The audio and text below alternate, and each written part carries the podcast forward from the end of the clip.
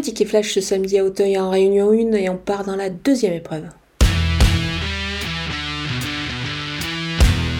C'est vraiment une belle course que ce prix Sagan qui va couronner euh, ben, la meilleure pouliche de 3 ans sur les du printemps.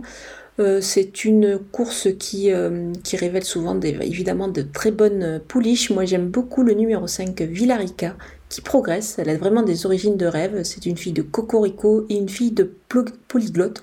Donc tout pour réussir sur les obstacles évidemment. Je pense qu'elle peut prendre sa revanche sur certaines rivales comme justement le numéro 1, Rose Secrète, qui est également perfectible. C'est pour cette raison qu'on va, va tenter un couplet gagnant seulement euh, entre ces deux pouliches.